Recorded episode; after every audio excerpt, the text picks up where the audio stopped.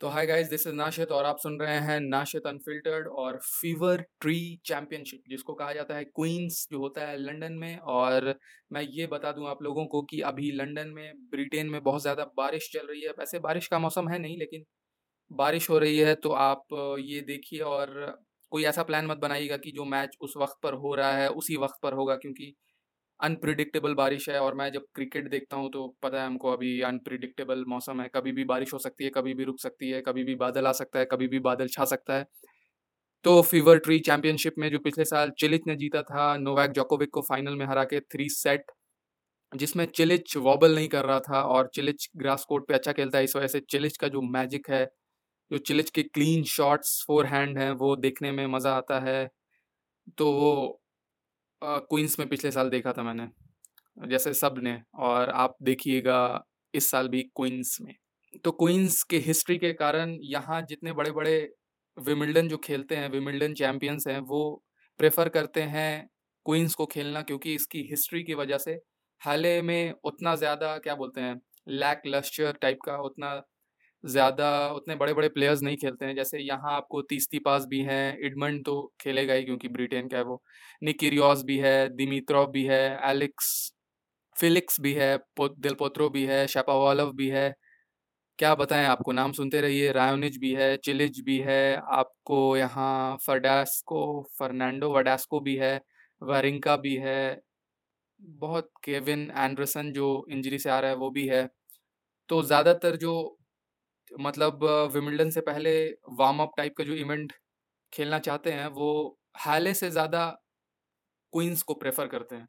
मेरा यही बोलना था। मैं कंपैरिजन नहीं कर रहा हूँ कि हाले ज़्यादा अच्छा है या क्वींस ख़राब है। क्वींस की हिस्ट्री की वजह से प्रेफर करते हैं लोग क्वींस खेलना। और यहाँ थोड़ा ज़्यादा, क्या बोलते हैं, स्टार लोग जो कंजस्टेड भी हो जाते हैं तो मैच जीतना काफ़ी मुश्किल, वहाँ हाले से ज़्यादा मुश्किल हो जाता है। और कोई कोई लोग प्रेफर भी करते हैं, जैसे स्टार्टिंग में रॉजर फेडरर हाले स्टार्टिंग से खेल रहा है तो वो स्टार्टिंग ही से खेल रहा है। तो बस ऐसे राफेल नडाल अगर विमिल्टन से पहले कोई इवेंट खेलता है तो वो क्वींस को प्रेफर करता है। ऐसे बताना था, ऐसे तीन चार ही बार खेला है उसने। तो इस बार नहीं खेल रहा है वो कोई भी इवेंट विमिल्टन से पहले। फ्रेंच ओपन जीता, बारहवें बार एकदम मस्ती में, और उसके बाद से सोच रहा है तीसरी बार विमिल्टन जीत जाएगा एकदम मस्ती में। ऐसे उसके चांसेस कम है, लेकिन ही इज़ राफेल नडाल। ऐसे ही थोड़ी ना नाम है उसका। तो फ़र्स्ट सीड है, तीसरी पास तो उनको काफ़ी अच्छा लग रहा होगा। मेरे ख्याल से पहली बार फ़र्स्ट सीड है। या टू फिफ्टी इवेंट्स की कोई खेला होगा उसने तो वो होगा। तो पहला मैच है काइल्ड एडमंड के साथ। तो काफ़ी टफ मैच है स्टार्टिंग सेकंड मैच है। सेकंड राउंड में अगर मतलब जीत जाएगा तो सेकंड राउंड में शार्डी के साथ मैच है। तो क्वालिफाइंग क्वालिफाइंग तो क्वार्टर फाइनल्स तो फ़र्स्ट राउंड में एक और मैच है किरियोस वर्सेस मैनरिनो जो काफ़ी इंटरेस्टिंग मैच हो सकता है। अभी मैनरिनो टाइटल जीत के आया है। वो आपको लिबीमा कप नीदरलैंड्स वाला और निकिरियोस निकिरियोस ग्रास पे अच्छा खेलता है।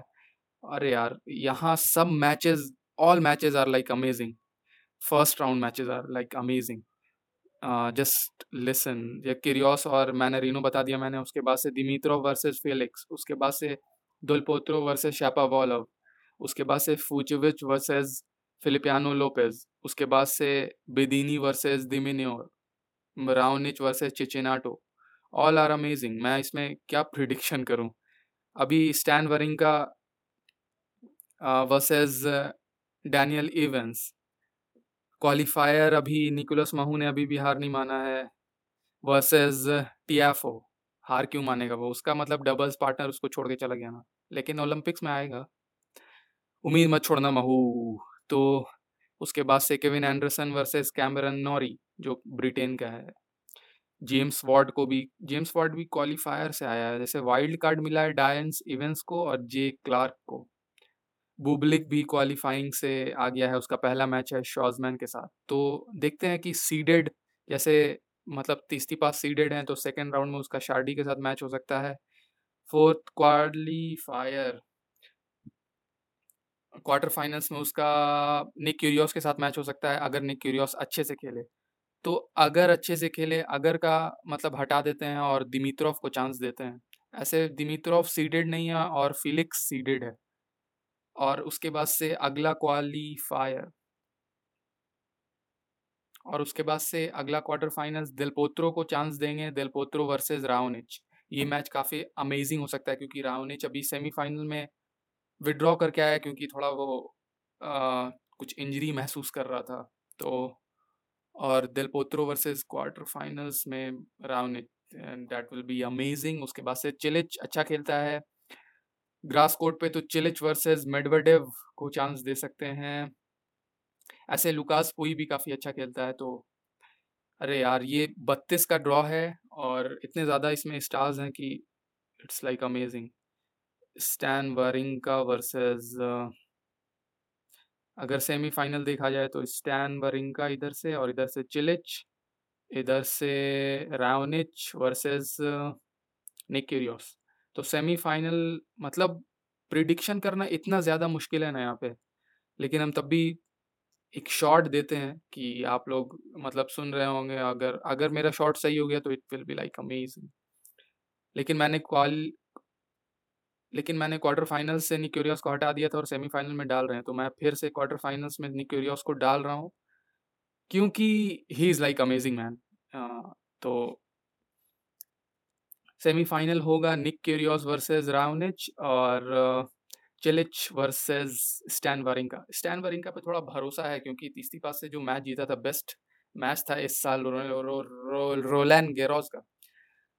और विनर हमको लग रहा है स्टैन वरिंका तो बस स्टैन वरिंका भी उसी टाइप का प्लेयर है कहीं भी खेल सकता है। क्ले पे ज़्यादा अच्छा खेलता है। ऐसे ग्रास कोर्ट पे भी अच्छा खेलता है लेकिन अगर आप सोचिएगा कि वो ऐसा प्लेयर है जिसको टाइम चाहिए लेकिन ग्रास कोर्ट पे सबसे ज़्यादा सबसे कम टाइम मिलता है, तब भी वो ग्रास कोर्ट पे काफ़ी अच्छा खेलता है। तो इस टूर्नामेंट का विनर होगा और इस टूर्नामेंट का नाम है क्वींस क्वींस तो स्टैन वरिंग का मेरे ख्याल से और ये ड्रा का, मैं नहीं कह सकता हूँ कि एक्सप्लेन था, क्योंकि इतना ज़्यादा टफ था, बत्तीस में लगभग पंद्रह ऐसे प्लेयर्स हैं जो जीत सकते हैं। तो मेरे को ड्रॉ देख के ही अजीब लग रहा है कि यार कैसे क्या होगा, मैं क्या बोलूँगा, लेकिन मैंने नौ मिनट तक बकवास कर दिया और आप लोगों ने सुन भी लिया। तो इट्स लाइक अमेजिंग और मिलते हैं रोज़ क्योंकि मैंने ये प्रॉमिस किया है अपने से कि क्योंकि मैच ये सब इंपॉर्टेंट और मेरे फेवरेट मैचेस हैं क्योंकि ग्रास कोर्ट के ज़्यादातर मैचेस मैं देखता हूँ थोड़ा। इनोवेशन इनोवेटिव प्लेयर्स हो जाते हैं ना तो एकदम जल्दी जल्दी पॉइंट्स धाए धाए धाए, धड़ीम, धुड़ूम मतलब ज़्यादा लंबी रैलीज नहीं चलती है और ज़्यादा लंबे मैचेस भी नहीं होते हैं। तो बस ये कहना था आपसे।